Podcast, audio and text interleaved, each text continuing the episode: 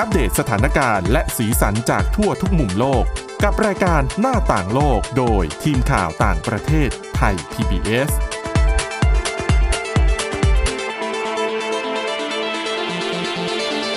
สวัสดีค่ะ ต้อนรับสู่รายการหน้าต่างโลกนะคะ วันศุกร์สดใส มาอัปเดตสถานการณ์ แล้วก็สีสันจากทั่วทุกมุมโลกกับทีมข่าวต่างประเทศไทย PBS ค่ะ วันนี้อยู่กับคุณจิรศักดิ์จันแก้ว แล้วก็ น้องฝึกงานอีกหนึ่งคนของโต๊ะต่างประเทศนะคะ ที่วันนี้มาร่วมเล่าเรื่องราวที่น่าสนใจให้กับเราฟังกันนะคะ น้องเอิร์ธค่ะ คุณนานัทราชบุรีค่ะ สวัสดีค่ะ แล้วก็สวัสดีดิฉันครับทิพย์ตวนเทระในยพงศ์นะคะ ลืมแนะนำตัวไป ครับ วันนี้เริ่มเรื่องแรกอยู่ในเอเชียบ้านเราค่ะ ประเทศที่ คนไทยหลายคนชอบนะคะค่ะก็คือประเทศญี่ปุ่นค่ะ ถือว่าเป็นประเทศที่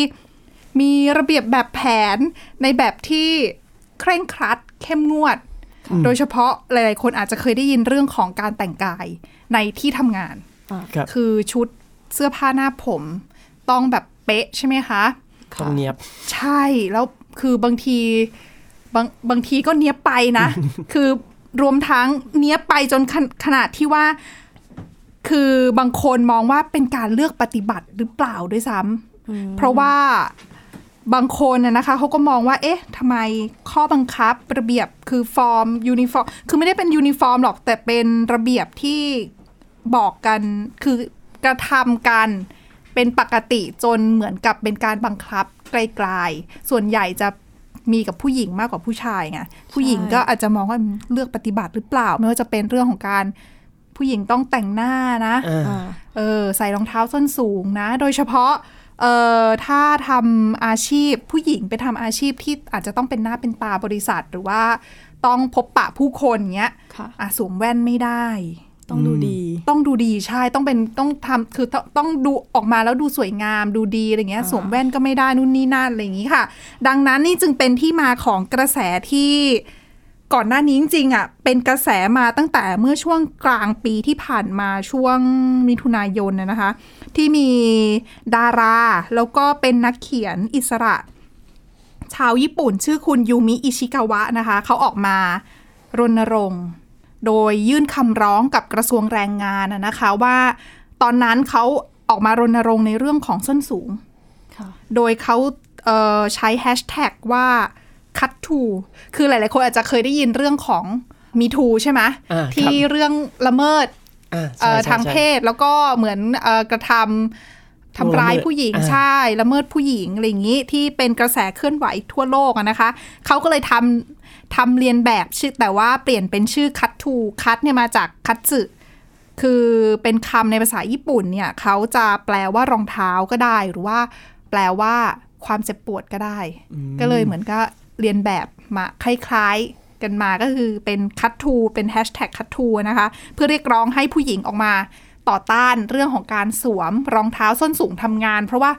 เดินไปเดินมาก็เยอะยืนก็เจ็บเยอะเจ็บกัดอีก ใช่ก็ไปยื่นหนังสือค่ะ กับทางเอ่อกระทรวงแรงงานนะคะ แต่ไม่ใช่แค่นั้นตอนนี้ค่ะ การรณรงค์แฮชแท็กคัตทูของเธอได้ยกระดับ เพิ่มมากขึ้น ไม่ใช่แค่เรื่องของการต่อต้านการสวมรองเท้าส้นสูงเท่านั้น ยังลามไปถึงการเรียกร้องให้มีการยกเลิก ข้อห้ามผู้หญิงสวมแว่นตาอ๋ออืมแต่ยังใช้ชื่อเดิมอยู่นะ คือคือคือเธอยังไม่ได้เปลี่ยนชื่อแคมเปญของเธอนะคะ แต่ว่าเป็นการเพิ่มเพิ่มคำร้องเข้ามา แล้วก็เพิ่งยื่นคำร้องไปเมื่อไม่นานมานี้กับกระทรวงแรงงานค่ะ ว่า ไม่ควรคือควรที่จะระบุว่าผู้หญิงคือไม่ห้ามผู้หญิงสวมแว่นตาเวลาทำงาน เพราะว่าอย่างบางคนเนี่ยเจอปัญหาว่าอาการแบบตาแห้งบ้าง หรือว่ามีโรคตาเกี่ยวกับตาหรือว่าตาติดเชื้อได้ง่ายครับค่ะแล้วสายตาสั้นมิสายตามีปัญหาทำยังไงทำงานไม่ได้เหรอออืมใช่ไหมะผมเขาว่าก็เลย ผมว่าเรื่องนี้น่าจะเป็นอ่าน้องเอิร์ธแล้วก็พี่ทิพย์ตะวันเนี่ยน่าจะใช่ตอบได้ดีที่สุดว่าแบบ เวลาต้องใส่แว่น ใช่ เพราะว่าเหมือนทั้งคู่ช่จะใส่แว่นคือดิฉันใส่แว่นดิไปฉันด้วย ก็เป็นคนใส่แว่นเหมือนกันนะคะ ดังนั้นค่อนข้างที่จะสนับสนุนครับเรื่องนี้เหมือนกันนะค่ะเพราะว่าจริงๆแล้วใส่แว่นก็ได้นะก็ไม่ได้รวมทั้งเรื่องแต่งหน้าด้วยเพราะตัวเองไม่แต่งอะเพราะตัวเองไม่แต่งอะไม่ดีนั่นแหละ เขาก็เลยออกมาพยายามที่จะเรียกร้องในเรื่องนี้ ซึ่งคำร้องของเขาที่ไปยื่นเนี่ยเขาบอกว่ามีผู้ร่วมลงนามในคำร้องมากกว่า 31,000 รายชื่อนะคะค่ะก็ร่วมกันผลักดันในเรื่องนี้แต่ว่าก็ไม่รู้ว่าจะออกมาในทิศทางไหน เพราะว่าอย่างที่บอกไปว่าก่อนหน้านี้เรื่องการรณรงค์ให้ยกเลิกการใส่รองเท้าส้นสูงเนี่ย คือยื่นเรื่องไปแล้วดูแล้วตอนนั้นกระแสแรงมาก แต่ปรากฏว่าเมื่อเดือนตุลาคมที่ผ่านมา ทางกระทรวงแรงงานเขาออกระเบียบเออคือเหมือนกับเป็นระเบียบข้อบังคับเกี่ยวกับเรื่องของสถานที่ทำงานต่างๆอะนะคะ ที่ที่จะบังคับใช้เนี่ย กลับไม่มีเรื่องของรองเท้าส้นสูงอยู่ในนั้น ก็ค่อนข้างน่าผิดหวังสำหรับตัวตัวคุณยูมิอิชิคาวะเขาก็ออกมายอมรับว่าค่อนข้างแบบ ตกใจที่ที่ทำไมถึงไม่ได้มีเรื่องของรองเท้าส้นสูง ระบุไว้ในนั้น เพราะว่าเธอมองว่าไอระเบียบเครื่องแต่งกายพวกเนี้ยมันเป็นเรื่องของการเลือกปฏิบัติต่อผู้หญิง เพราะว่าทำไมคือสาเหตุที่เธอบอกว่ามันเลือกปฏิบัติ เพราะว่าทำไมผู้หญิงต้องทำเพียงแค่ผู้หญิงต้องทำแต่ผู้ชายไม่เห็นต้องมีอะไรแบบนี้เลยค่ะอืมซึ่งก็ไม่ใช่แค่ แค่เรื่องของอย่างที่บอกไปรองเท้าหรือว่าแว่นตา เรื่องการแต่งหน้ารวมทั้งเขาบอกว่าถ้าเป็นพนักงานต้อนรับแบบต้องเจอคนเยอะ receptionist อะเออ ห้ามย้อมผมด้วยนะ เล็บก็ต้องทำคือแบบเป็นระเบียบที่เหมือนกับบริษัทก็ออกมา ไม่ได้บังคับ แต่ว่าถ้าใครไม่ทำก็ให้หยุดงานไงก็มันก็คือการบังคับบังคับไกลใช่ๆใช่แล้วครับไม่ใช่แค่ญี่ปุ่นอย่างเดียวที่เป็นเรื่องแบบนี้นะคะค่ะประเทศตะวันตกเองก็เป็นอังกฤษเองก็เป็นก่อนหน้านี้เราก็เคยเอาเรื่องราว ประมาณนี้มาฝากเหมือนกัน ก็ยังไงก็ทำงานได้มีประสิทธิภาพเหมือนกันนะบางทีอะถึงแม้ว่าจะไม่ใช่ไม่ได้แต่งตัวเป๊ะๆตามระเบียบแบบเขาก็ตามนะคะ เรื่องต่อมาครับเรากระโดดข้ามมหาสมุทรไปที่สหรัฐอเมริกานะคะอ่าอยู่ในมหาสมุทรแปซิฟิกเหมือนกันค่ะครับอ่าก็เรื่องของผมก็เป็นเรื่องของศาลสูงสหรัฐนะครับ ผมยังคงยืนยันให้มีกฎหมายที่จะต้องอัลตราซาวด์หญิงก่อนที่จะก่อนที่จะ หญิงมีครรภ์ก่อนที่จะทำแท้งนะครับ ผมซึ่งเอาจริงๆกันประประเด็นอืมการทำแท้งเนี่ยเป็นประเด็นที่มีการถกเถียงกันแบบในสหรัฐเยอะมากใช่นะคะครับคือใครจะยอมไม่ยอมโปรไลฟ์หรือว่าแบบโปรแบบเสรีอ่านี้ก็เถียงกันยังไม่จบไม่สิ้นแล้วก็ แต่ว่าคือก่อนหน้าเนี้ยศาลสูงสหรัฐได้ตัดสินให้การทำแท้งเนี่ยถูกกฎหมายไปแล้วในปี 2516 ก็ประมาณ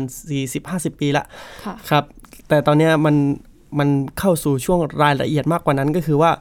มันมีกฎหมายที่จะต้องอัลตราซาวด์ก่อนที่จะให้หลาย ๆ คนเนี่ยตัดสินใจทำแท้ง แต่ล่าสุดเนี่ยผู้พิพากษาศาลสูงสหรัฐเนี่ยได้ออกมาปฏิเสธที่จะไม่พิจารณานะครับผมกฎหมายของรัฐเคนทักกี้ที่ต้องระบุให้แพทย์เนี่ยฉายอัลตราซาวด์แล้วก็ให้ผู้ที่ต้องการทำแท้งเนี่ยฟังเสียงหัวใจของของตัวอ่อน อืมอืมก่อนที่จะลงมือทำแท้งนั่นเอง ซึ่งคือ ก่อนหน้านี้มันมีคนไปยื่นว่าไอ้กฎหมายที่จะให้ให้ทำอัลตราซาวด์ก่อนทำแท้งเนี่ย มันไปขัดกับตัวกฎหมายว่าด้วย ไปละเมิดกฎหมายของแพทย์อีกฉบับหนึ่งนั่นเองนะครับค่ะผม แต่ตอนนี้ศาลสูงสุดสหรัฐก็ไม่ได้พิจารณาว่ามันขัดกันไหม แล้วก็ไม่ได้ให้เหตุผลเพิ่มเติมใดๆด้วย ค่ะอืมก็คือให้ยังคงอใช่ยู่ว่าจะต้องอัลตราซาวด์ก่อนที่จะทำแท้งได้ก็อาจจะเหมือนกับคือโดยให้เห็นว่า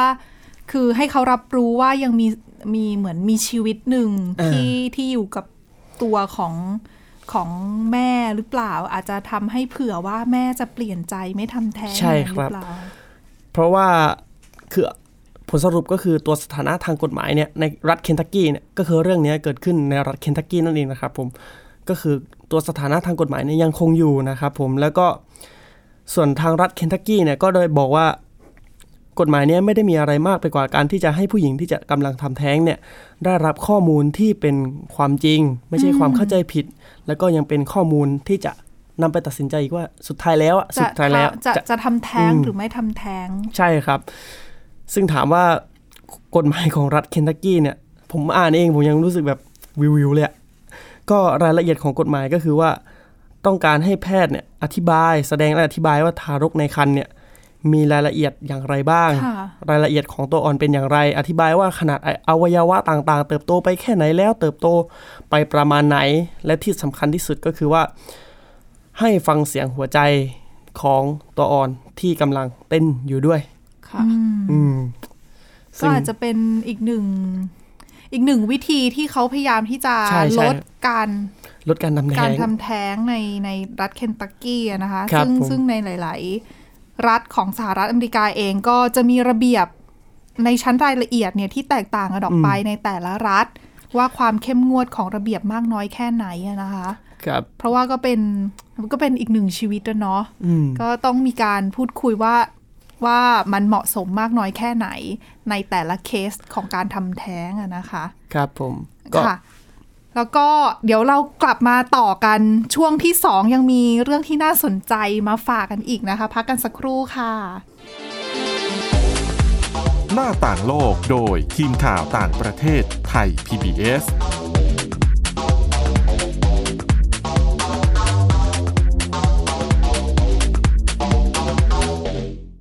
เพียงแค่มีสมาร์ทโฟน ก็ฟังได้ Thai PBS Digital Radio สถานีวิทยุดิจิทัลจากไทย PBS เพิ่มช่องทางง่าย ๆ ให้คุณได้ฟังรายการดีๆ ทั้งสดและย้อนหลัง ผ่านแอปพลิเคชันไทย PBS Radio หรือเว็บไซต์ www.thaipbsradio.com Thai PBS Digital Radioอินฟอร์ทนเมนต์ for all วันนี้การดูข่าวของคุณ จะไม่ใช่แค่ในทีวี ไทย PBS ให้คุณดูข่าวได้หลากหลายช่องทาง ที่ถูกน้ำท่วมเต็มพื้นที่ เว็บไซต์ www.thaipbs.or.th/news Facebook Thai PBS News Twitter @thaipbsnews YouTube Thai PBS News ไหลล้นทะลักเข้ามานะกดติดสนันในการข่าวพร้อมๆกับหน้าจอไร้ขีดจำกัดเรื่องเวลา เข้าถึงรายละเอียดได้มากกว่า ไม่ว่าจะอยู่ณจุดไหน ก็รับรู้ข่าวได้ทันที ดูสดและดูย้อนหลังได้ทุกที่ กับ 4 ช่องทางใหม่ข่าวไทย PBS ข่าวออนไลน์ ชับไว้ในมือคุณ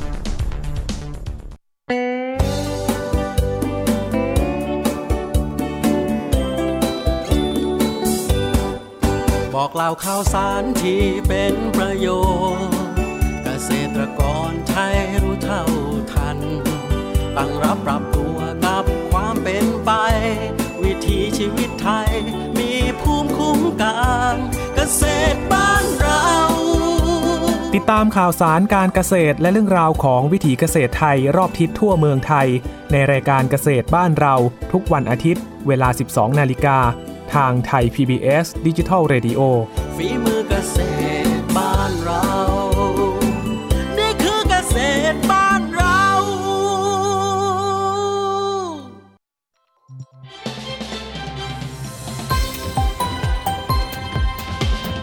รับฟัง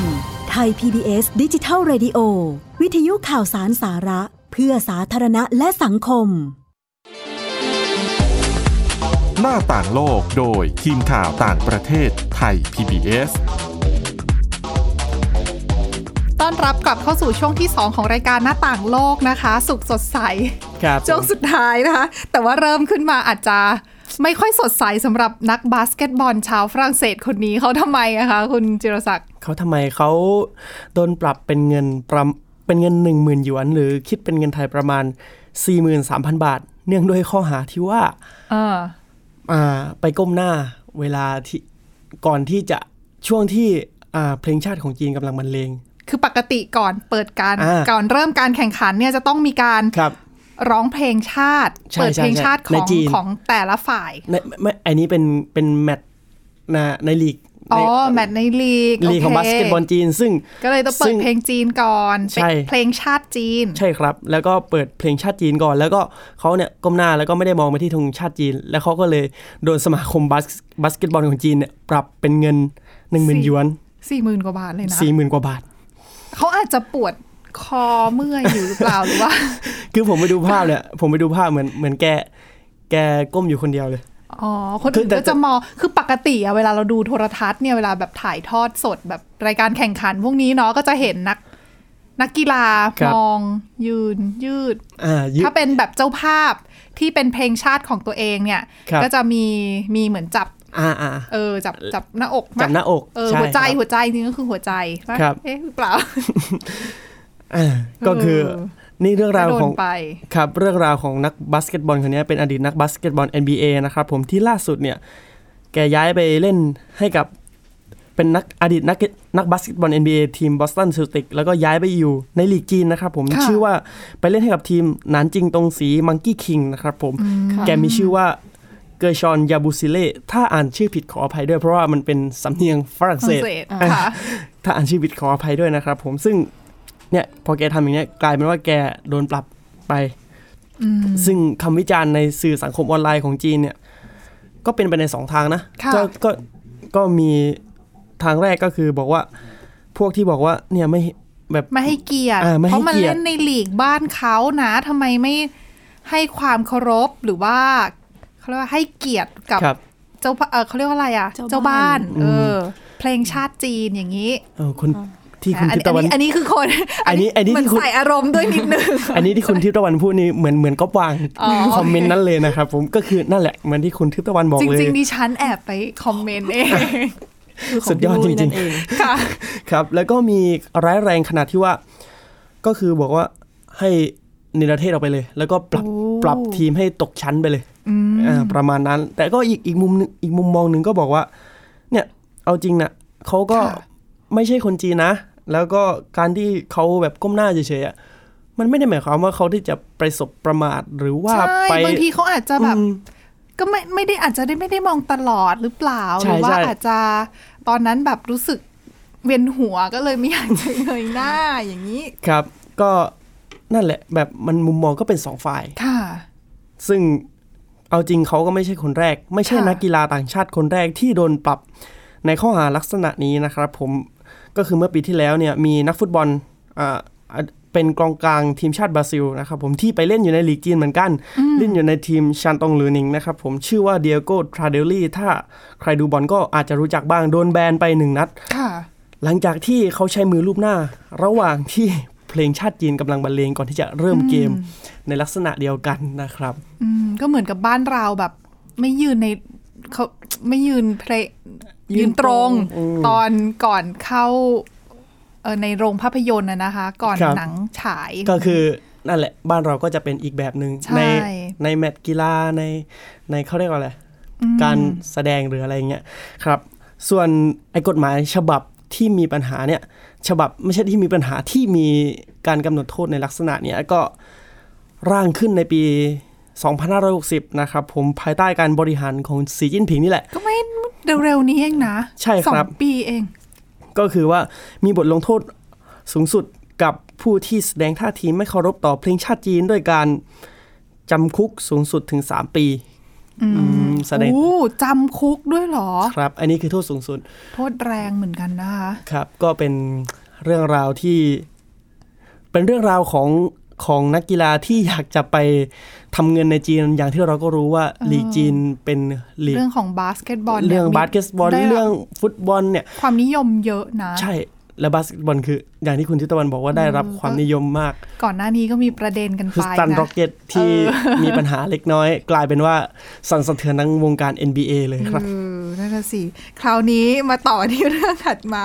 ค่ะเป็นคราวนี้ยอมรับไม่ต้องต้องบอกว่าเป็นเรื่องสีสันและโอเค เป็นสุขสดใสเข้ากับจริงๆละสโลแกนจริง ๆ แล้วนะคะค่ะก็เป็นเรื่องของต้นคริสต์มาสที่ รับมารับกับเทศกาลช่วงคริสต์มาสที่กำลังจะมาถึงอะนะคะ แต่ว่าเขามีความพิเศษยังไงเหรอคะ คือต้องบอกก่อนว่าต้นคริสต์มาสเนี่ยปกติแล้วอะ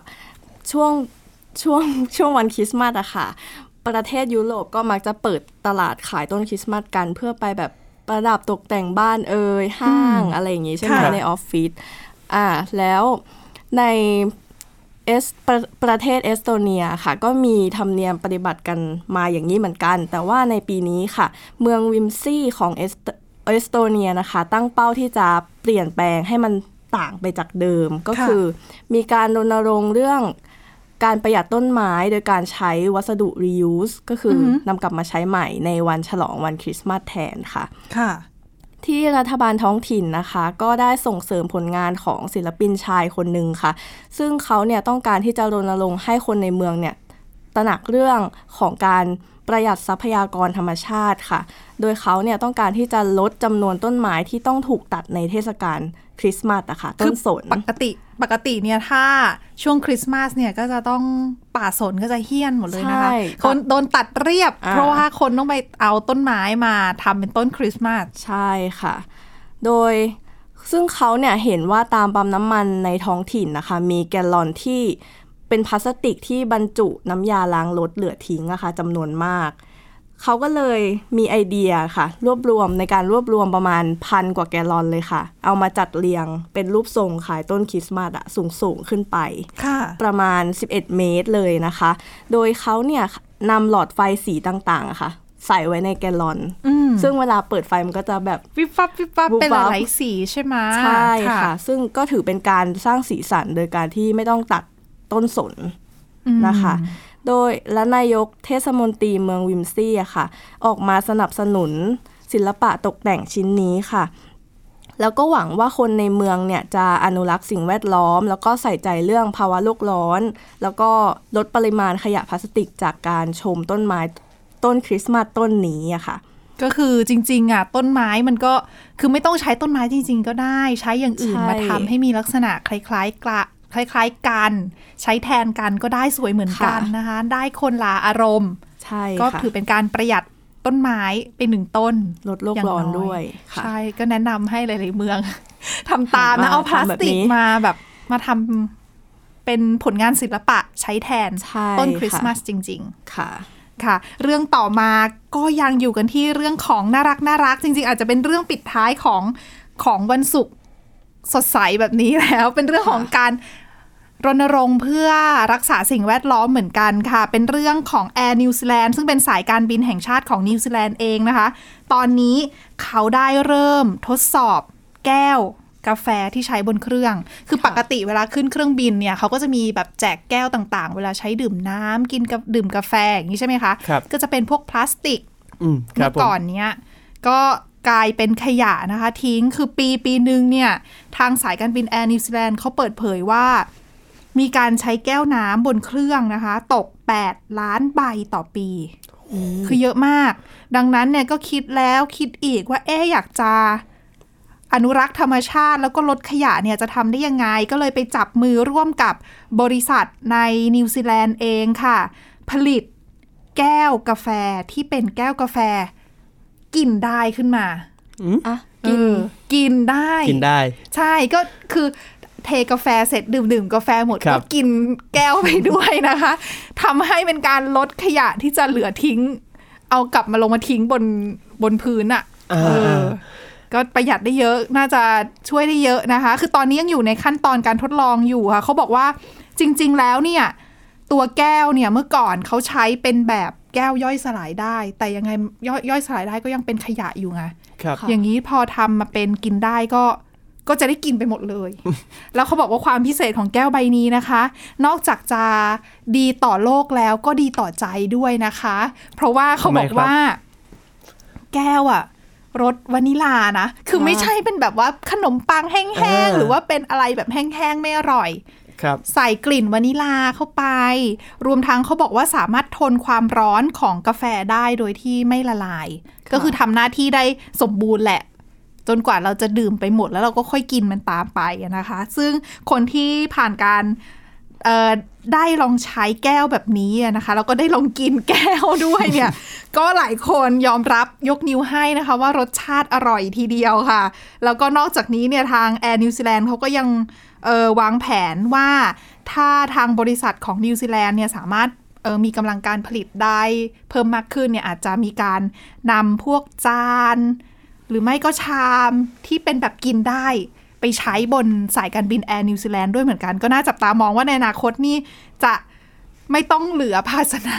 กลับลงมาทำความสะอาดหรือเปล่านะคะ น่าสนใจทีเดียวค่ะ และนี่คือทั้งหมดของรายการหน้าต่างโลกในวันนี้นะคะ มาอัปเดตสถานการณ์แล้วก็สีสันจากทั่วทุกมุมโลกกับทีมข่าวต่างประเทศไทย PBS ได้ใหม่นะคะ ทุกวันจันทร์ถึงวันศุกร์ค่ะ สามารถฟังรายการได้ที่ www.thaipbsradio.com ค่ะหรือว่าฟังได้ที่พอดแคสต์นะคะ โดยค้นหาคำว่าหน้าต่างโลกนะคะ แค่นี้ก็สามารถอัปเดตสถานการณ์ กับเราได้แล้วทุกที่ทุกเวลาค่ะ วันนี้คุณจิรศักดิ์จันแก้ว แล้วก็คุณคุณนันัทราชบุรี แล้วก็ดิฉันทิพย์ตะวันเทระในพงศ์พร้อมด้วยทีมงานลาไปก่อนสวัสดีค่ะ สวัสดีครับ ติดตามรับฟังรายการย้อนหลังได้ที่เว็บไซต์และแอปพลิเคชันไทย PBS Radio ไทย PBS ดิจิทัล Radio วิทยุข่าวสารสาระ เพื่อสาธารณะและสังคม